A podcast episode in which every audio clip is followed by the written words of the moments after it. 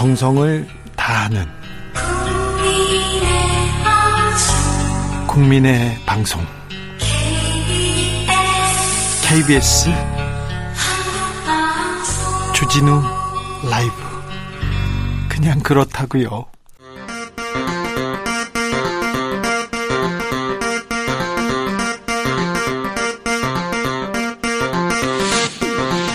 주진우 라이브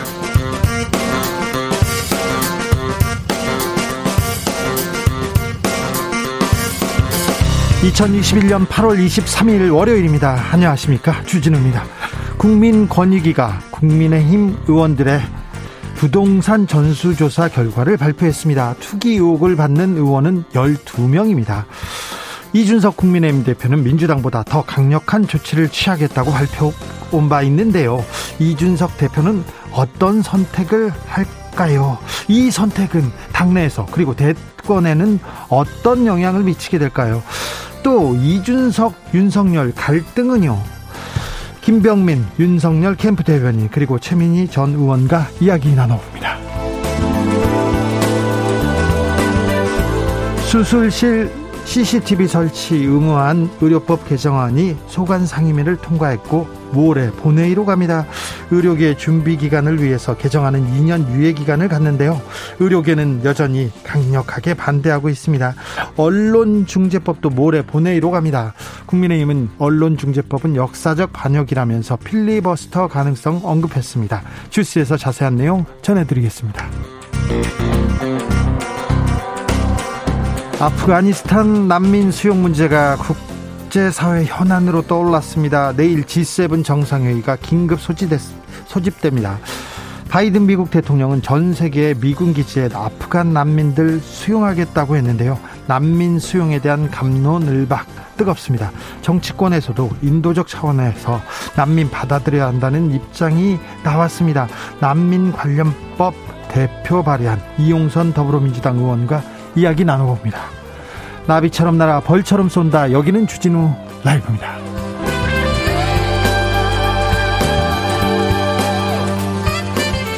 오늘도 자중자애 겸손하고 진정성 있게 여러분과 함께 하겠습니다. 태풍 오마이스가 북상하고 있습니다. 오늘 밤 제주를 거쳐 아, 남부 지방에 상륙할 예정인데 제주도 그리고 남부 지역에 있는 분들 바짝 긴장하셔야 됩니다. 방송 듣고 계신 애청자분들 곧 비가 오고 바람이 분다니까 좀 시설 관리 한 번 더 신경 써 주십시오. 지금 비 내리기 시작했습니까? 서울은 비가 오는데요. 기상 속보 들어오는 대로 여러분께 전해드리겠습니다. 여러분 계신 곳은 태풍 대비 잘하고 계신지 태풍 영향권인지 알려주십시오. 샵 9730 짧은 문자 50원 긴 문자는 100원입니다. 콩으로 보내면 무료입니다. 그럼 주진우 라이브 시작하겠습니다.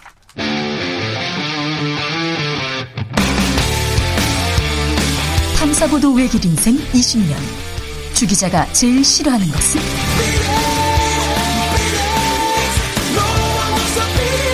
이 세상에서 비리와 부리가 사라지는 그날까지.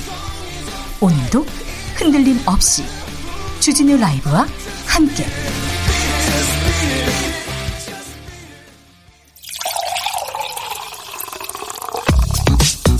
진짜 중요한 뉴스만 쭉 뽑아냈습니다. 줄 라이브가 뽑은 오늘의 뉴스 주스.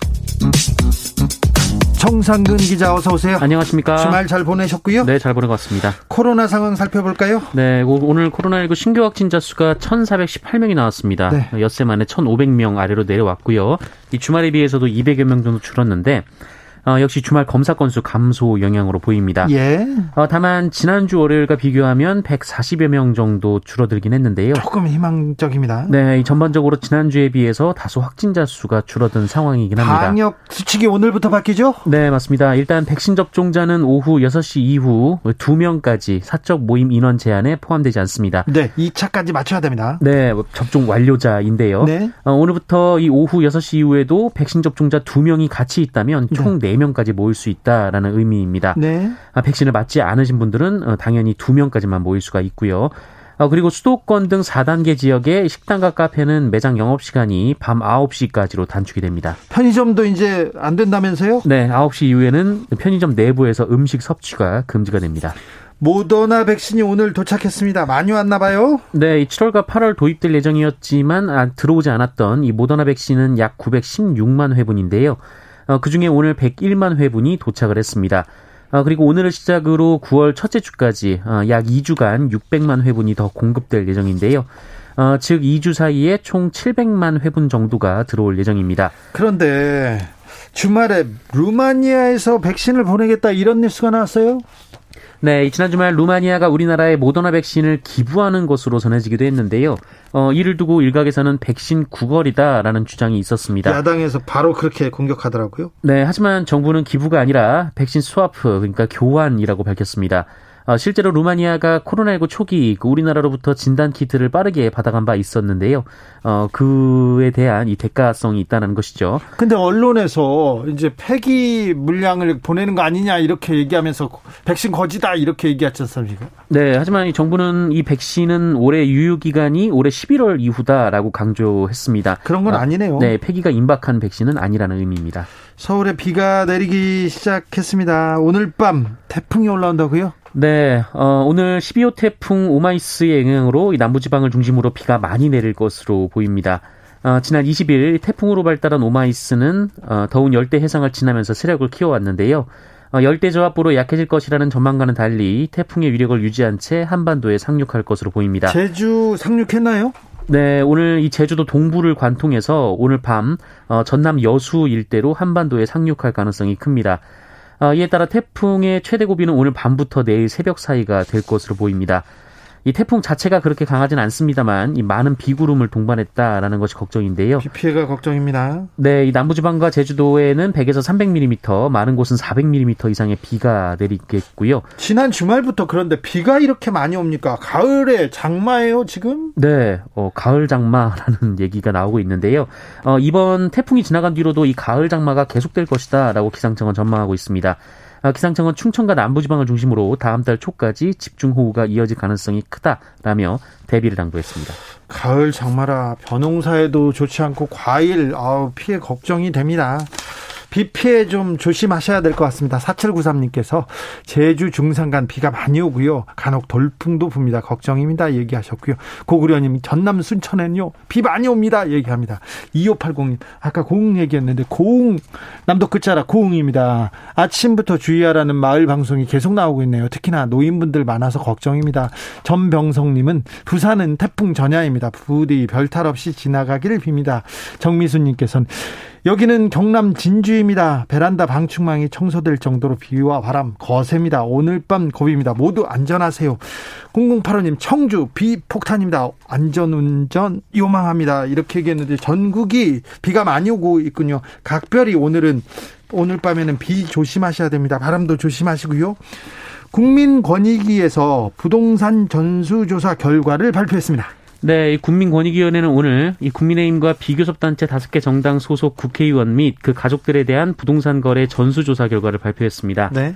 앞서 지난 6월 이 정의당, 국민의당, 열린민주당, 기본소득당, 시대전환 등 이 비교섭단체 다섯 개 정당이 먼저 어, 전수조사를 의뢰했고요. 어, 이외에 국민의힘도 함께 의뢰를 했는데요. 그래서 결과는 어떻게 됐어요? 네, 결과 말씀드리면 이 부동산 거래 보유 과정에서 본인 또는 그 가족의 법령 위반 의혹 소지가 있는 국회의원은 국민의힘에서 총 12명, 13건이 나왔고요. 네. 열린민주당에서 1명, 1건이 나왔습니다. 어떤 어떤 위반 사항이 있습니까? 네, 국민의힘에서는 부동산 명의 신탁 의혹이 1건, 편법 증여 등 세금 탈루 의혹이 2건, 토지보상법, 건축법, 공공주택 특별법 등 위반 의혹이 4건, 농지법 위반 의혹이 6건이었습니다. 열린민주당의 경우 업무상 비밀 이용 의혹이 한 건으로 확인이 됐습니다. 업무상 비밀 이용 의혹이라고요? 아무튼 이준석 대표가 민주당보다 더 강력한 조치를 취하겠다. 민주당에서는 막 출당시키고 그랬지 않습니까? 네. 어떤 결과를 내놓는지 잠시 후에 저희가 아, 자세히 좀 얘기해 보겠습니다. 수술실 CCTV 설치하자. 이 CCTV법이 상임위를 통과했습니다. 네, 오늘 국회 보건복지위원회가 수술실 CCTV 설치 의무화 방안을 담은 의료법 개정안을 심의 의결했습니다. 어, 통과시켰습니다. 개정안은 수술실 안에 그 외부 네트워크와 연결되지 않은 CCTV를 설치 운영하도록 하는 내용으로 어, 시행까지는 법안 공포 후 2년의 유예 기간을 두기로 했습니다. 예. 어, 개정안엔 촬영은 환자 요청이 있을 때 녹음 없이 하고 또 열람은 수사 재판 관련 공공기관의 요청이나 어, 환자와 의료인 쌍방 동의가 있을 때 할 수 있도록 하는 방안이 담겼습니다. 아, 또한 의료계 반발을 고려해서 정당한 사유가 있으면 의료진이 촬영을 거부할 수 거부할 수 있도록 하는 예외 조항도 뒀습니다. 네. 어, 정당한 사유란 수술이 지체되면 환자의 생명이 위험해지거나 응급 수술을 시행하는 경우, 어, 그리고 환자 생명을 구하기 위해 위험도가 높은 수술을 시행하는 경우, 어, 그리고 전공의 수련 목적을 현저히 저해할 우려가 있는 경우 등입니다. 국민들은 대다수가 찬성합니다. 뭐 여론조사를 하면 압도적으로 찬성하는 비율이 큰데 의사협회에서는 강력하게 반발하고 있습니다. 네, 의사협회는 오늘 입장문을 내고 감시 환경 하에서 신의 성실을 다하는 최선의 의료가 위협받을 수 있음을 우려한다라며 본회의에서의 부결을 촉구했습니다. 또한 통과 시에는 헌법 소원 제기 등으로 강력한 법안 실행을 저, 저지하겠다라고 경고했습니다. 어, 의협은 이, 바, 이 법안은 이 전문가 집단의 자율적인 발전과 개선 의지를 부정하고 정치 권력이 전문 영역을 정화, 통제해야 한다는 왜곡된 인식의 결과다라면서 어, 의료가 이 지향할 환자 안전의 가치에도 전혀 부합하지 않는다고 주장했습니다. 언론중재법도 모레 본회의로 갑니다. 처리 앞두고 국회에서 긴장감 계속 계속 고조되고 있습니다. 네, 언론주재법은 내일 법제사법위원회 그리고 모레 본회의 등에서 일사천리로 통과될 가능성이 높습니다. 아, 민주당은 25일 본회의 이후 문체위 등 7개 상임위원장이 야당 소속으로 바뀌는 만큼 아, 이번 임시국회에서 입법을 마무리하겠다라는 방침입니다. 아, 이에 김기현 국민의힘 원내대표는 어제 오전 긴급 기자회견을 열고 민주당이 자유언론 환경을 국제적인 조롱거리로 만드는 역사적인 반역 행위를 하고 있다고 주장했습니다. 또한 본회의에서는 무제한 토론, 그러니까 필리버스터를 통해서 법안 처리를 저지하는 한편 헌법재판소 권한쟁의 심판 등을 청구하겠다라고 밝히기도 했습니다. 언론중재법이 처리되면 언론 개혁이 완성됩니까? 아니면 언론 지형이 바뀝니까? 별로 바뀌는 게 없을 것 같다는 생각이 그런데 듭니다. 왜 민주당은 이렇게 빨리 해치우려고 하고 그리고 아, 국민의힘에서는 역사적 반역 이렇게 하면서 반대하는지 왜 그러는지 이 문제도 잠시 후에 저희가 자세히 다루겠습니다. 주말 사이에 주한 미군 기지에 아, 미군 기지에 아프간 난민을 수용한다는 보도가 나왔습니다. 네, 아프가니스탄 난민 중 일부를 그 미국이 주한미군 기지에 임시 수용하는 방안을 검토하고 있다고 월스트리트 저널이 보도했습니다. 네. 아, 현재 탈레반을 피해 아프가니스탄을 탈출하는 난민들의 행렬이 이어지고 있는데요. 어, 이미 카타르나 바레인 같은 인근 국가의 미군 기지에는 난민이 가득하다라고 하고요. 어, 그리스는 장벽까지 세웠다라고 합니다. 어, 이런 상황에서 미국이 이 주한미군 기지에 아프가니스탄 난민들을 받아들인다라는 보도가 나오면서 갑론을박이 이어지고 있습니다. 이 월스트리트 저널은 주한미군 외에도 이 주일미군 그리고 주독 미군 기지에도 난민들을 받아들일 계획이라고 보도했습니다. 어, 하지만 주한미국은 주한미군은 그 언론들의 취재에 어, 그와 같은 지시를 본국으로부터 받은 바가 없다라고 밝혔습니다. 아, 다만 임무 수행 지시가 내려지면 그 미국 국무부와 국방부 그리고 한국 정부와 협력하겠다라면서 여지를 남기긴 했습니다. 조 바이든 미국 대통령이 어, 전 세계 미군 기지에 아프간 난민을 먼저 수용한 뒤에 어, 심사를 거쳐서 또 난민을 받아들이겠다 이런 얘기를 했어요. 이 내용은 잠시 후에 어, 난민 관련법을 낸 이용선 의원과 자세하게 나눠보겠습니다. 음, 한미 외교 당국이 북한에 대한 인도적 지원을 하기로 했어요. 아, 의미가 있습니다. 네, 북한이 한미 연합훈련에 반발하며 대화에 계속 응하지 않고 있는 가운데 오늘 노덕규 외교부 한반도 평화교섭 본부장과 성김 미국 대북 특별대표가 서울 시내에서 만났습니다. 예. 이 대북 인도적 지원을 논의했는데요. 어, 특히 보건 및 감염병 방역 그리고 식수 및 위생 등 분야에서 어, 북한과 인도적 협력 방안을 논의하겠다면서 어, 구체적인 협력 내용까지 언급을 했습니다. 성김 대표도 이렇게 계속 지지하겠다, 인도적 지원하겠다고 얘기했습니다. 아, 북한이 응답해야 될 텐데요. 네, 어, 북한이 뭐 코로나19 확진자가 한 명도 없다고 주장하고 있고 뭐 방역 상황도 나쁘지 않다라고 하는데 이 경제 회복을 위해서는 이 백신 지원이 필요한 상황이고요. 네. 또 최근 수해 피해까지 겹치면서 식수 그리고 위생 물품에 어, 필요한 필요성이 높아지고 있다라고 합니다. 네. 하지만 북한은 지난 2019년에도 한미 연합 훈련을 문제 삼아서 이 쌀 5만 톤 지원을 거부한 전례가 있기 때문에 선뜻 도움을 받긴 어려울 것이다라는 분석도 나오고 있습니다. 네. 못 이기는 척 이렇게 손을 잡고 그래서 남북이 화해의 길로 좀 접어들었으면 좋겠습니다. 네. 서울교통공사 노조가 파업을 하기로 했다고요? 네, 서울 지하철 노동조합이 오는 9월 14일 파업을 예고했습니다. 어, 정원 10% 규모의 구조조정에 나선 이 서울교통공사 계획에 대한 반발인데요. 어, 노조는 인원을 줄이면 열차 안전을 위협받을 수 있다고 주장하고 있고 어, 앞서 이 서울교통공사 노조는 지난 17일에서 20일 이 파업 등 쟁의 행위에 관한 총투표를 실시해서 어, 파업을 가결시킨 바 있습니다. 아, 다만 파업 시점을 9월 중순으로 정한 것은 이 당장 즉각적인 파업이 아니라 이 정부와 서울시의 이 대화를 통한 해결을 촉구하기 위한 것이다라고 말했습니다. 아, 그럼에도 대화를 하지 않는다면 전면 파업도 불사할 것이다라고 밝혔습니다. 네. 네, 이번 파업은 전국 6개 지하철 노조가 동참하는 연대 파업으로도 번질 가능성이 있는데요. 어, 이 부산, 인천, 대구, 대전 지하철 노조는 어, 쟁의 행위 찬반 총투표를 실시했고 모두 가결 시켰습니다. 아, 이들은 그 무임 수송 손실 보전을 어, 정부가 보전해 달라라고 요구하고 있습니다. 네. 파업 없이 원만하게 해결됐으면 합니다. 성포 성폭행 피해를 입은 여중생이 있었어요. 유서가 공개됐습니다. 네, 지난 5월 이 중학생 A 양이 이 친구의 의붓 아버지에게 성폭행을 당한 뒤 그 친구와 함께 극단적인 선택을 하는 일이 있었습니다. 어, 고인이 숨진 지 어제가 103일째였는데요. 어, 어제 고인의 유족들이 며칠 전 유서를 발견했다며 A 양이 작성한 유서를 공개했습니다. 어, 편지지 두 장 분량이었는데요. 그 1월에 있었던 안 좋은 일이 꼭 좋게 해결했으면 좋겠다라며 어, 그날만 생각하면 손이 떨리고 심장이 두근댄다라고 심경을 밝혔습니다. 또 그만 아프고 싶어서 또 혼자 이기적이어서 미안하다라며 이 나쁜 사람은 벌을 받아야 하지 않나라고 어, 가해자의 엄벌을 또 받았습니다. 어, 또 가족과 친구들에 대한 미안함과 그리움도 편지에 있었는데요. 이 가족들이 아플까봐 미안해서 피해 사실을 얘기하지 못했다라고 했고 친구들에게는 얼굴을 잊지 말고 기억해달라라고 얘기를 하기도 했습니다. 어, 유족들은 고통을 감추지 못하고 있고요. 이 가해자가 받을 수 있는 최대한의 형벌을 받길 바란다라고 밝혔는데요. 예, 한편 자신의 의붓딸과 딸의 친구를 성폭행하고 학대한 혐의로 구속 기소된 56살 남성은 지난달 열린 첫 재판에서 성폭행 혐의를 전면 부인했습니다. 주스 정상근 기자와 함께했습니다. 감사합니다. 고맙습니다. 교통정보센터 다녀오겠습니다. 이승미 씨. 주진우 라이브.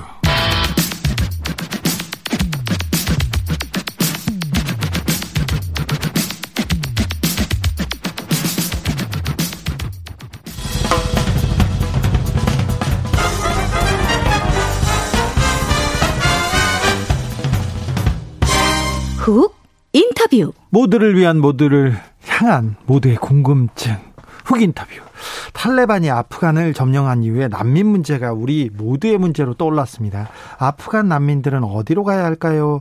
이웃 국가들과 유럽 그리고 우리들은 난민을 얼마나 어떻게 받아들일 수 있을까요? 정치권은 어떤 대책을 마련하고 있는지 들어보겠습니다. 국회 외통위 이용선 더불어민주당 의원 어서 오세요. 네, 반갑습니다. 네, 아프간 평화 정착과 난민 보호 촉구 결의안 이런 법안을 20일 대표 발의하셨습니다. 어떤 뜻을 모은 건가요? 예, 저희가 연일 아프간 사태를 보고 있습니다. 예. 특히 카불 공항에 참혹한 상황을 보고 또 탈레반이 과거에 저질렀던 여러 가지 행태들 예. 또 최근에 보고 있는 탄압 사례를 보면서 걱정이 많은데 좀 먼 듯합니다만 네. 저희가 아프간과 무관치 않기 때문에 네. 이런 아프간 상태에 대해서 조금 더 적극적으로 저희들이 개입하고 역할을 해야 되겠다 이런 취지에서 결의안을 준비하게 됐습니다. 아프간 상황과 우리가 무관치 않다. 어떻게 예. 관계가 있죠? 저희가 꽤 기억이 아마 그 되살려 보면 그 기억할 겁니다만 2002년에 네. 소위 그 에, 탈리반 정권을 붕괴시키기 위한 미군 참전이 있었죠. 네. 그때 저희가 미군 미국과의 동맹의 일환으로 네. 거기에 동의부대 또 다산부대 같은 부대를 보내서 우리가 참전했었죠. 예, 참전을 했는데 주로 저희는 이제 공병 그 공병이라든지 네. 보건의료 네. 지원 주로 이제 전투 부대보다는 재건과 보건의료 인도적 차원의 지원을 중심으로 군을 파견했습니다만 네. 그렇지만 저희도 어떻든 현지에 군을 파견했던 역사가 있습니다. 네. 음. 그래서 한국을 도왔던 그 음. 아프간 현지 인물들이 좀 많이 있지 않습니까? 숫자가 제법 한 뭐 400명 남짓 추산하는 이야기도 이미 언론에 나오고 있습니다. 네, 이들을 보호할 음. 대책을 마련해야 된다 이런 지적도 있어요. 그렇, 습니다 지금 제일 급한 것은 네. 국내에 체류하고 있는 417명 정도의 그 현지 체류인들에 대한 여러 가지 체류 조건이나 또 생활 문제 등등도 그 고려 관심을 가져야 되겠지만 더 중요한 것은 저희하고 군이나 대사관 등등 그 사업에 협력했던 네. 현지 협력자들이 저희들이 미군 미국의 동맹의 일환으로 군을 파견했던 그런 역사가 있기 때문에 혹시 보복의 대상이 될 가능성이 높다 이런 평가들이 있기 때문에 네. 그들을 지금 신속하게 그 구출하고 네. 지원하는 게 필요하다 이렇게 생각합니다. 아니 그 지금 현지에 고립됐을 텐데 이분들을 어떻게 현실적으로 데려옵니까? 지금 저희가 어떻게 보면 늦게 저희 대사관 네. 교민들이 제일 거의 마지막에 탈출했다고 보도도 나왔습니다만 네. 지금 카불 상황이 네. 특히 공항도 거의 통제가 돼서 네. 뭐 어제 같은 경우는 독일 등등 소위 그 유럽 국가들이 비행기를 보냈습니다만 네. 제대로 한 200명 규모로 목표로 갔다가 한 20명, 몇 명 이런 정도밖에는 구출을 못한 채 자국으로 돌아왔던 저는 소식들이 들리거든요. 네. 즉 그런 그러니까 지금 공항이 거의 유일한 탈출로인데 네.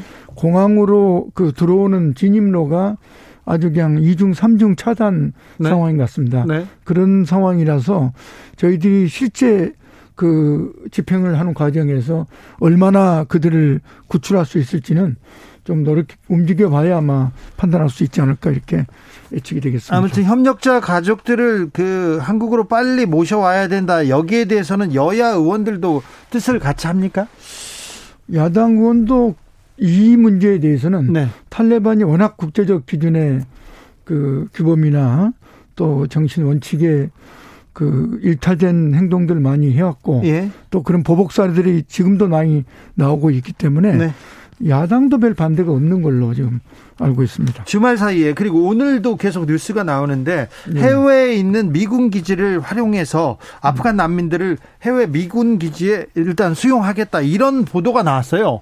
이 여기에 대해서는 어떻게 보시는지요? 아 그것은 그날도 오늘 저 외통위 상임위가 있어서 현안 질의 과정에서 의원들이 그 질의도 하고 점검을 했습니다만 네. 그건 전혀 한국 그 주한미군 기지는 대상이 아니고 그런 협조가 온 바나 논의한 바가 없다 이렇게 보고요. 주한미군 기지는 대상이 아닙니까? 네, 아니고 현재로 보게 되면 그 중동에 있는 카타르, 예멘, 이락이라든지 아. 그 독일 기지는 네. 경유지로 채택하는 것 같습니다. 아, 그래서 그래요? 미국으로 그 난민들을 모셔오는데 네. 중간에 경유지로 그 쓰겠다 이런 거고. 그렇죠. 거기가 조금 넘칠 경우는 또 주변을 확대하는데 한국은 미국으로 가는 너무 먼 경로입니다. 네. 그러니까 유럽을 통해서 가는 게 빠르지. 네. 극동 한국을 통해서 갈 이유는 없기 때문에 네. 한국의 주한무기지는 대상이 전혀 아니다 이렇게 보시는 게 맞는 것 같습니다. 조 바이든 대통령은 전 세계 미군 기지를 아프간 난민 수용에 활용하겠다고 얘기했고 어, 또 월스트리트 저널에서는 한국을 포함한 주한미군 기지라고 보도됐는데 이거는 사실이 아닙니까? 사실이 아니고 또 국무부 에서도 네. 그 주한미군 기지는 아니다라는 이야기를 했다는 것도 보도가 전혀 상반된 그 보도에 나오는 혼란스럽긴 합니다만 네. 지금 아까 얘기한 중동과 유럽 에 예. 있는 네 개의 기지를 중심으로 해서 네. 경위지로 쓸 계획이다라는 게 확인됐습니다. 아, 예멘인 500여 명이 제주도에 입국해서 난민 지위 인정을 놓고 크게 논란이 된 적이 있습니다. 그런데 18년이죠. 네. 음. 난민 이야기만 나오면 아, 좀 반대 여론이 만만치 않습니다. 왜 하필이면 우리나라냐 이런 지적도 있는데 3225님 딴 거 몰라도 이슬람 종교를 가진 난민은 걸려야 합니다. 이런 지적에 대해서는 어떻게 사실은 그때 갑작스럽게 제주도에 네. 그 말레이시아 쿠람 쿠암 그 쿠암프 코, 쿠알라룸푸 쿠알라룸푸르 발음이 네. 안 나오네. 네. 쿠알라룸푸를 통해서 그게 이제 무비자거든요. 네. 제주도가 무비자라고 쓸수 있기 때문에 거기를 통해서 570명이 한꺼번에 들어오면서 예. 이게 좀 쟁점이 된 바가 있습니다. 네. 예, 그랬는데 그때 예, 국내 그 여론 특히 그 예, 청년들이라든지 여성들 또 기독교 쪽의 여론들이 무슬림에 대한 반대도 있지만 또 한편 테러리즘 예. 또그 여성 차별 뭐 이런 문제들 때문에 좀 부정 여론이 꽤 높았습니다만 네. 에, 현지 그, 그, 당시 쟁점이 되다가 지금 그 뒤에 몇 달 뒤에 가란 바가 네. 있고 또 현지에 정착을 그분이 잘 한 것 같습니다. 예, 예. 그래서 비록 그 난민 인정은 두 명밖에 안 됐고 네. 대부분 인도적 체류 자격으로 네. 에, 좀 어떻게 보면 우리로 보면 삼기업종 같은 데서 네.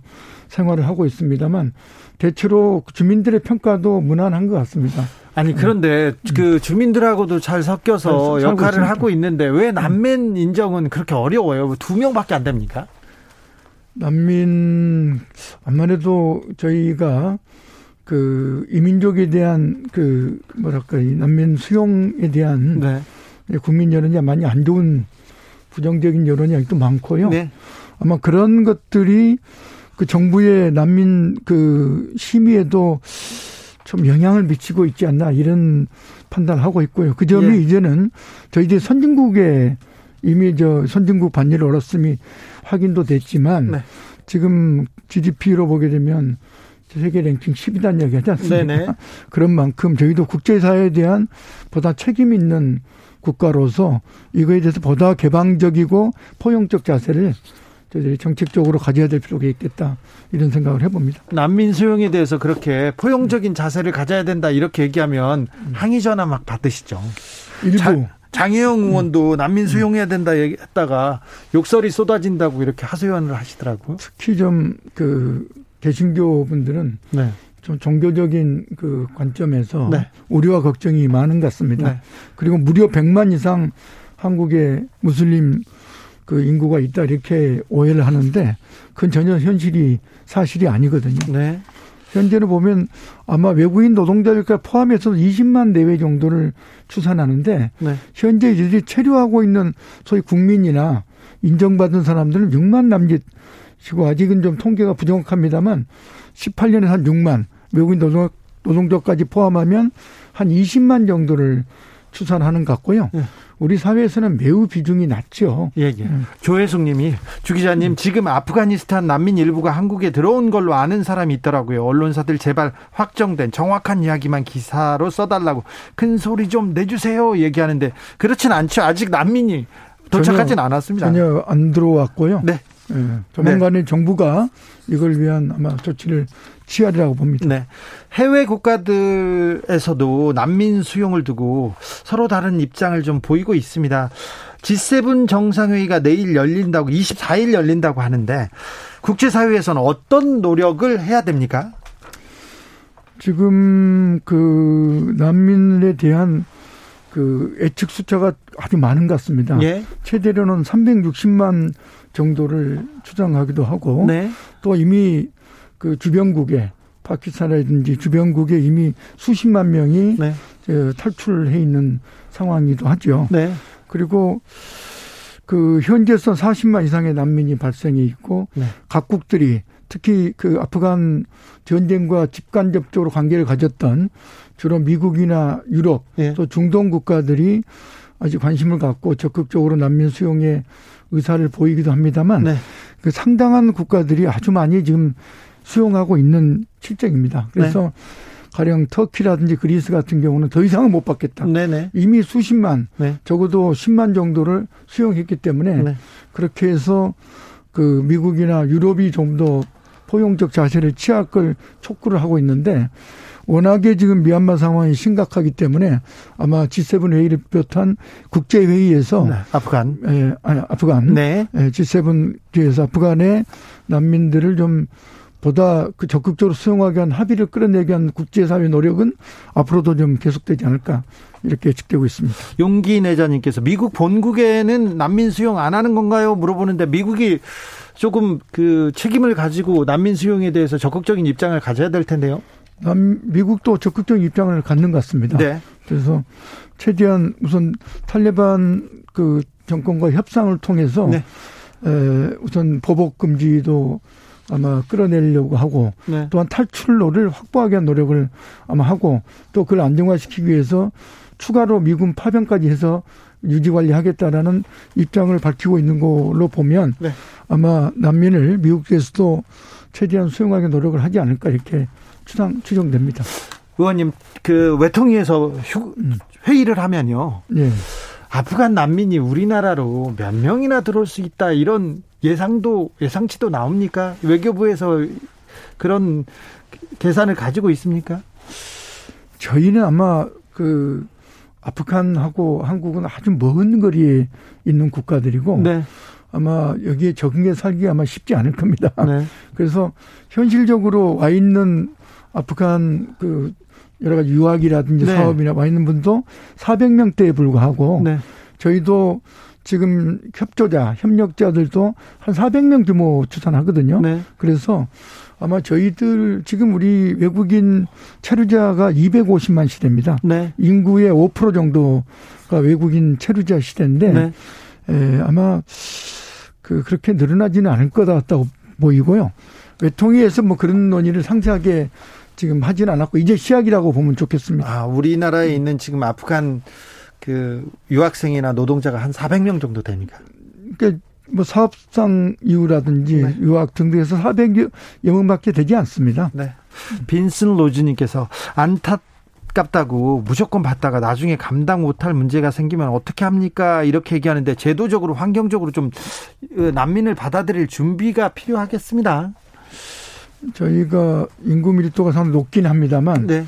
그럼에도 불구하고 뭐 수백 명 규모 뭐 이런 정도의 난민을 못 받아들일 정도의 국가적 사정은 아니다 이렇게 알겠습니다. 보여지고요. 네. 예, 아마 저희가 책임이 있는 관계이기 때문에 어, 이런 아주 그 생명에 심각한 재난 상황에 놓여 있는 아프간의 여러 가지 우리와 관계 있는 협력자 난민들에 대해서는 포용적 자세를 이제 갖출 필요가 있다고 생각합니다. 이삼은 사모님께서 그저 우리끼리도 힘드니 우리만 잘 먹고 잘 살자는 생각은 전 세계 10대 경제 강국에 경제 대국에 걸맞지 않습니다. 좀 부끄럽습니다. 이렇게 얘기하셨습니다. 그렇죠. 말씀 잘 들었습니다. 지금까지 이용선 더불어민주당 의원이었습니다. 네, 고맙습니다. 태풍 오마이스 어디까지 와 있는지 KBS 1TV 뉴스 특보 잠시 듣고 오시겠습니다. 미리 점검하시고 바람이 많이 불 때는 외출을 삼가하시는 게 좋겠습니다. 지금까지 부산 해운대구 미포항에서 KBS 뉴스 최위지입니다. 네, 태풍이 근접하고 있는 현장들, 지역들 차례로 현장 연결했는데요. 어, 생생한 현장 전달도 중요하지만 취재진들 안전이 더 중요하다는 사실 주의해 주시기 바랍니다. 자, 태풍 상황 좀 더 계속 알아보겠습니다. 이번 태풍의 특징, 강풍도 강풍이지만 많은 수증기를 동반하고 있다는 게 중요합니다. 이미 가을 장마로 많은 비가 내린 상황이어서 비 피해도 우려되는데 계속해서 KBS 재난미디어센터 다시 연결합니다. 자, 이호준 기자, 어, 먼저 지금 비가 비가 많이 내리는 지역 어디 어디입니까? 네, 재난감시 CCTV로 이 시각 상황, 특히 폭우가 내리고 있는 상황 중심으로 살펴보도록 하겠습니다. 먼저 호우 경보가 내려진 충남 보령을 한번 보도록 할 텐데요. 이 서해안 고속도로 보령 무창포 졸음쉼터 부근 CCTV 화면입니다. 이 굵은 빗줄기로 인해서 CCTV 화면 중간이 뿌연 모습 보실 수 있습니다. 이 바람도 강하게 불고 있는데요. 기상청 자료를 보면 보령 외연도는 이미 하루 누적 강수량 130mm를 기록했습니다. 계속해서 충남 천안으로 가보겠습니다. 충남 천안 경부고속도로 망양 휴게소 CCTV 화면입니다. 이것도 도로 표면에 빗물이 고일 정도로 비가 내리고 있습니다. 충남과 세종, 전북과 경남, 전남 일부에 현재 호우특보가 발효가 돼 있습니다. 네, 다음은 태풍 특보가 내려진 제주도인데요. 현재 CCTV 화면이 고르지 못해서 지금 점검 중이라고 떠 있습니다. 이곳은 바람이 세차게 불고 있는데요. 이 제주도와 남해안에는 순간 최대 초속 30m의 강풍이 예보됐습니다. 이 강풍과 함께 세찬비도 현재 쏟아지고 있는 상황입니다. 자, 지금 CCTV를 통해서 현장 상황 저희가 짚어보고 있는데 지금 CCTV 연결 상태가 고르지 않은 점 시청자 여러분의 양해 부탁드립니다. 자, 지금 현재 태풍이 후레 피해가 우려되는 이유가 가을 장마로 현재 비가 많이 이미 내렸단 말이죠. 자, 어, 태풍이 지나간 후에도 비가 많이 예상이 된다고 하는데 미리 대비해야 할 것 짚어본다면요? 네, 산사태가 특히 우려가 되고 있습니다. 이 많은 비가 누적되면서 산사태 우려가 점점 커지고 있는데요. 현재 가장 조심해야 되는 지역은 경남 통영입니다. 이 산사태 경보가 통영 지역에 발령됐고 또 오늘과 내일 사이에 많은 비가 더 올 예정인 만큼 산사태 전조 증상이 있는지 주의가 필요합니다. 이 전조 증상 전조 증상은 산울림이 있거나 땅울림이 들리거나 또 흙냄새 등 이상한 냄새가 나면 산사태가 시작됐다는 신호라는 점 꼭 기억해 두시기 바랍니다. 이 가을 장마 전선과 태풍 오마이스가 겹치면서 일부 지역에 산사태 위기 경보가 올라간 상태입니다. 산림청은 부산과 충남, 전남, 경남 지역에 오늘 낮 2시부터 산사태 위기 경보를 관심에서 주의로 상향했습니다. 현재 보고 계신 화면 산림청의 산사태 예측 시스템인데요. 이 노란색으로 표시된 지역 충남과 경남 일부에 나오는 지역 보실 수 있습니다. 이 초록색에서 노란색이 되고 또 노란색에서 붉은색이 될수록 땅에 수분이 많다는 점을 의미합니다. 마지막으로 태풍으로 인한 강풍 대피 요령 한번 살펴보도록 하겠습니다. 네, 가장 중요한 것은 지금처럼 뉴스 등을 통해서 실시간 최신 기상 정보를 미리 숙지하는 겁니다. 또 바람이 강하게 불면 외출은 가급적 삼가야 하고요. 창문 등을 단단하게 고정해야 합니다. 특히 바람에 날릴 수 있는 물건은 실내에 옮겨두고 출입문과 창문은 닫아야 합니다.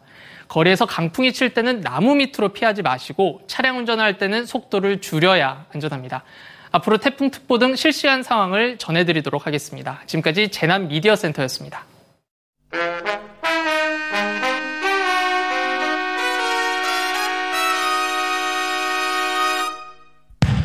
주진우 라이브 돌발 퀴즈. 오늘의 돌발 퀴즈는 객관식입니다. 문제를 잘 듣고 보기와 정답을 정확히 적어 보내주세요. 오늘의 문제. 수술실. 이것. 설치법이. 오늘 국회 보건복지위원회 법안 소위 문턱을 넘었습니다. 수술실 이것 설치를 줄곧 반대해왔던 대한의사협회에선 강하게 반발하고 있는데요. 의협은 수술실 이것 설치 의무화는 의료계를 후퇴시키는 잘못된 법안이라며 본회의에서 부결시켜야 한다는 입장입니다. 폐쇄회로 텔레비전이라고도 불리며 주로 방범, 감시, 화재 예방 등 안전을 위해 설치하는 이것은 무엇일까요? 보기 드릴게요. 보기 1번 ABCD, 2번 CCTV. 다시 한번 들려드릴게요. 1번 ABCD, 2번 CCTV. 샵9730 짧은 문자 50원 긴 문자는 100원입니다. 지금부터 정답 보내주시는 분들 중 추첨을 통해 햄버거 쿠폰 드리겠습니다. 주진우 라이브 돌발 퀴즈 내일 또 만나요.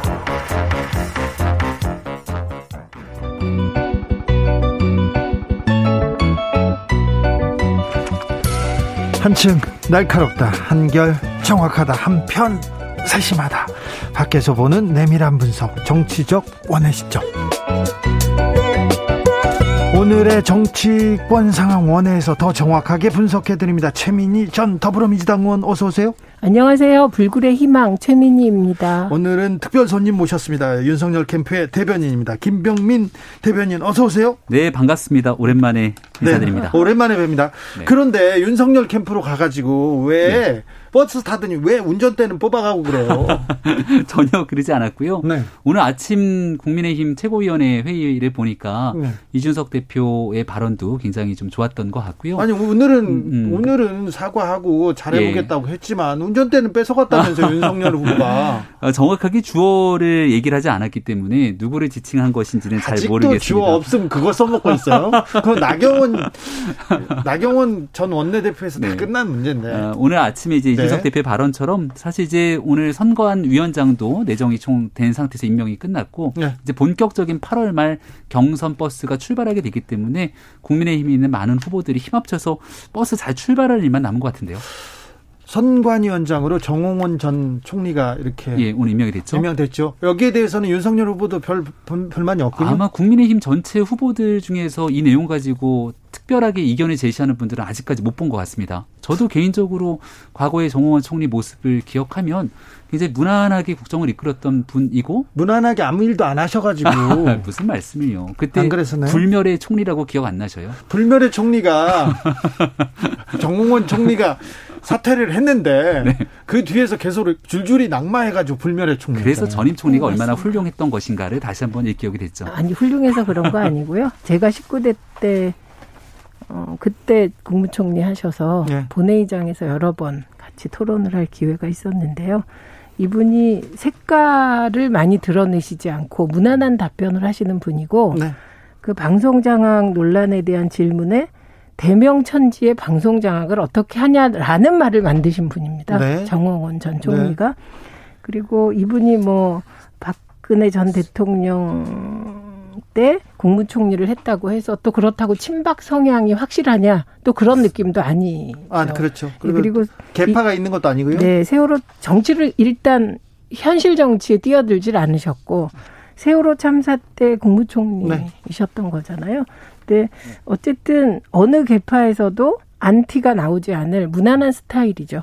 아무튼 검사 출신이고 네. 어, 윤석열 캠프 측에서도 그리고 다른 캠프에서도 전혀 논란이 없는 네. 무난한 인사라고 보십니까? 네, 저는 현재까지는 이준석 대표가 정홍원 네. 어, 선관위원장 임명하면서 경선 버스를 안전하게 출발시키기 위한 기본 장치들은 다 마련한 것이 아닌가 생각합니다. 운전대는 뽑아가고 그러진 마세요.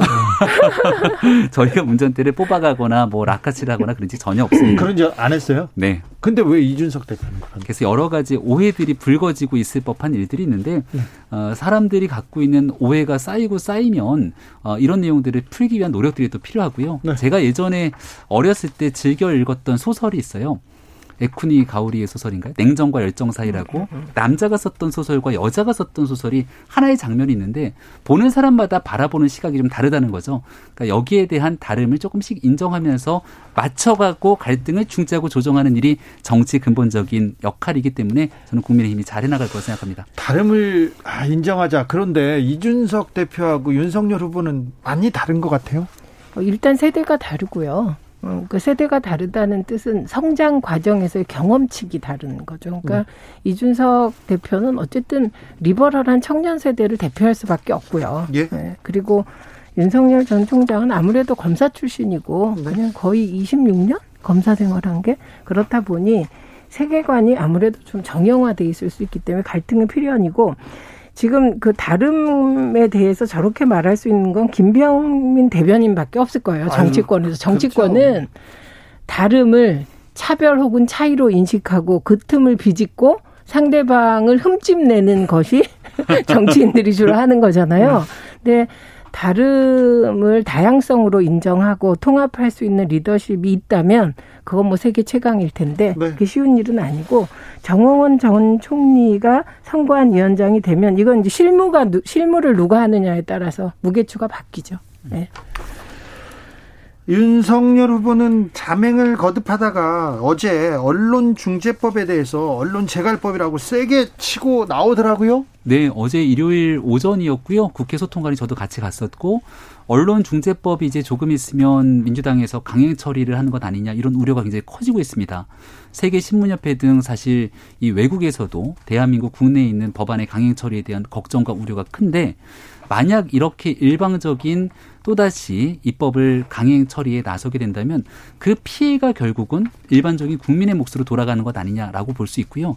그러니까 내용에 대한 문제는 뭐 많이 다뤘을 테니까 형식에 관한 절차에 대한 얘기 한마디만 드리면 딱 작년 이맘때쯤에 이제 국민들의 이 전세 사는 문제 고통 덜어주겠다고 민주당이 임대차 3법 강행 처리했던 모습들 기억하실 겁니다.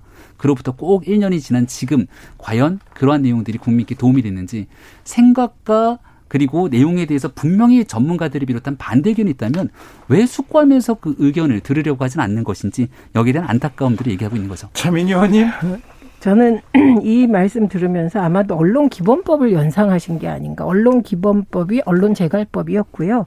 그리고 이게 언론중재법이라는 표현은 사실상 정확하지 않습니다. 이번은 언론중재보다는 이게 언론중재 및 피해구제법인데 피해구제 부분에 개정안이거든요, 주로. 그래서 이 언론 피해 구제법에서 저는 애초부터 권력자는 빼야 된다는 입장입니다. 음. 권력에 대해서는 언론 권력이 무한 비판할 수 있게 해줘야 되고 첫 번째, 두 번째는 그 다소 억울한 상황을 당하더라도 국회의원은 대응할 수 있는 수단이 많다. 네, 정치인들은 예. 예, 뭐 그래서 할 얘기가 많죠. 예, 애초에 어, 뺐어야 된다. 그런데 중간에 뺐습니다. 네. 그래서 이게 1급 이상의 정무직 공무원. 그러니까 여기에 판검사도 일정 주기 이상은 다 해당된다. 이런 뜻이고요. 그리고 대기업 임원. 예를 들면 장충기 문자에서 우리가 경험하지 않았습니까? 대기업과 언론과 뭐 국회의원과 이런 것을. 그래서 그 부분은 애초에 빼야 되는데 애초에 빼지 않고 들어가 있었기 때문에 이런 언론 재갈법이 아니냐라는 오해를 받을 소지가 있었는데 민주당이 언론 노조 등의 문제 제기를 받아서 뺐어요. 그래서 내용상으로 보면 사실은 너무 약하다. 저는 이렇게 생각하고 이게 애초에 이 논의가 시작된 건 쓰레기 만두, 네. 포르말린 통조림, 우지라면 파동 등으로 터무니없는 언론 보도로 중소기업인들이 극단적인 선택을 하고 어, 그런 피해에 대해서 언론은 책임을 하나도 안 져서 2004년에 처음으로 이게 주장된 거거든요. 네. 그래서 이번에도 피해 대상은 힘없는 국민, 중소기업 그리고 연예인 등으로 어, 명확히 하는 것이 맞다. 그리고 수정된 법안은 그런 내용을 담고 있기 때문에 특히 이게 권력 부패 뭐 방탄용이라는 정말 말이 안 되는 게 이게 내년 대선 끝나고 발효됩니다. 네. 그렇기 때문에 문재인 정부의 권력 비리를 막으려고 하는 것이라는 윤석열 후보 측의 일부 지적은 법안 내용이나 발효 시기를 좀 더 보셔야 되는 거다 이렇게 말씀드립니다. 그 부분은 너무 나갔나요? 너무 나갔어요. 그 정도로 내용을 충분하게 조정이 가능한 점이 있다면 왜 급하게 일방적인 강행 처리하려고 하는지 저는 진짜 이해할 수가 없거든요. 우리 국회가 21대 국회에서 180여 석에 달하는 의석으로 넘어가게 되는 순간 국회 선진화법의 기본 정신은 완전히 무력화돼 버렸습니다. 지난날 국회 때는 최소한 국회 선진화법 이후로 그 나름대로 여야가 합의되지 않는 법이라 할지라도 최소한 1년 가까운 기간의 수기 기간을 가지고 여기에 대한 여야 간 합의를 하기 위한 노력이라도 있었거든요. 근데 제가 앞서 임대차 3법을 언급했던 것처럼 이게 한 180석 갖고 있는 거대 의석의 힘으로 밀어붙여서 일반 강행 처리가 이루어지고 났을 때 독소 조항에 관련된 문제라든지 전문가들이 얘기하고 있는 지점들을 체크하지 못하고 법이 가결됐을 때 나타나는 문제는 누가 책임을 질 것인가? 여기에 대한 음. 문제를 제기할 수밖에 없고요.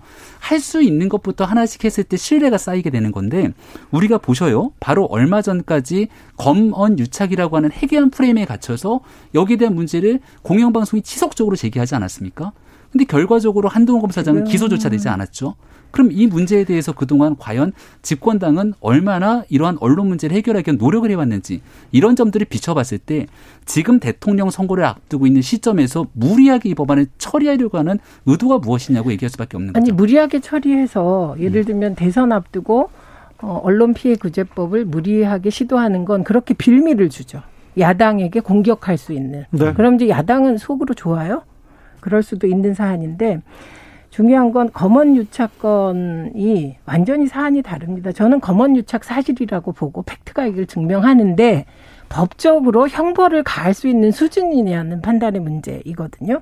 그리고 한동훈 검사건과 관련하여서는 대한민국 검찰은 이렇게 실력이 없나. 그 핸드폰 비번도 못 푸네. 이런 문제 제기를 할 수밖에 없습니다. 그리고 지금 언론 피해 구제법 이 내용은 사실 제가 꼼꼼히 봤습니다만 오히려 참 미흡해요. 시민적 입장에서 보면 악의적 오보의 입증 책임을 여전히 피해자가 져야 되는 부분 등은 되게 미흡합니다. 그래서 저는 이 내용을 야당이 꼼꼼히 보면 사실 야당도 언론에 대한 문제 제기 엄청 많이 하셨거든요. 네. 그 범주를 벗어나지 않는다. 이런 말씀 드리고 형식에 대해선 저도 아쉽습니다.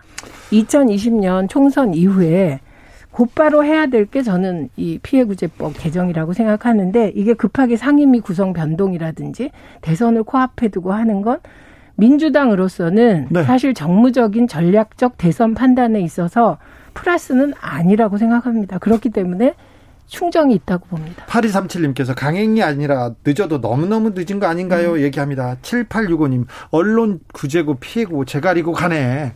일반 국민들은 피부에 와닿지 않고요. 밀어붙이기만 하면 국힘만 좋아져요. 민주당이 계속 밀어붙이면 곤란합니다. 이런 얘기도 했는데 일리 있는 지적입니다. 그런데 왜 이렇게 아, 이렇게 그 언론 중재법, 언론 관계법 이게 통과한다고 해서 언론 개혁 이 걷기나 이런 또 피해 구제 이게 될까요? 부족하다는 얘기는 최민희 의원께서도 하셨는데 왜 이걸 지금 이렇게 밀어붙일까요? 얘기도 합니다. 근데 운전대에 관심이 많나 봐요. 7617님께서 운전대는 안 뽑았는데 그럼 정류장마다 들리라고 마음대로 하시잖아요. 버스는 노선이 정해진 건데 여기저기 서라고 막 하시잖아요. 얘기합니다. 그런데 네. 윤석열 후보하고 김종인 비대위원장하고 요새 아주 합의 잘 만든다면서요? 아, 김종인 비상대책 전 비상대책위원장께서는 내년도에 정권 교체를 반드시 이뤄내겠다. 그래서 4.7 보궐선거 승리 교두보를 놓은 것이죠. 지금 현재 국민의힘에 여러 주자들이 있는데 각종 여론조사 수치에서 그래도 가장 높은 여론조사 그리고 정권 교체의 가능성이 높은 어, 인물이 윤석열 전 총장, 윤석열 후보기 때문에 아마도 여러 가지 덕담과 격려성 조언을 하고 있는 것이 아닌가 싶습니다. 김병민 예. 김병민 대표님께서 이것도 또좀 네. 많은 좀 조정과 이렇게 조율이 있었나 아, 본데요. 그런 건 전혀 아니고요. 네. 네. 그 김종인 위원장께서 이제 그 박근혜 정부의 탄생에 기여했지만 거기에 대한 국민께 송구한 마음들이 이거는 6시에 아, 2부에서 예. 이어가겠습니다.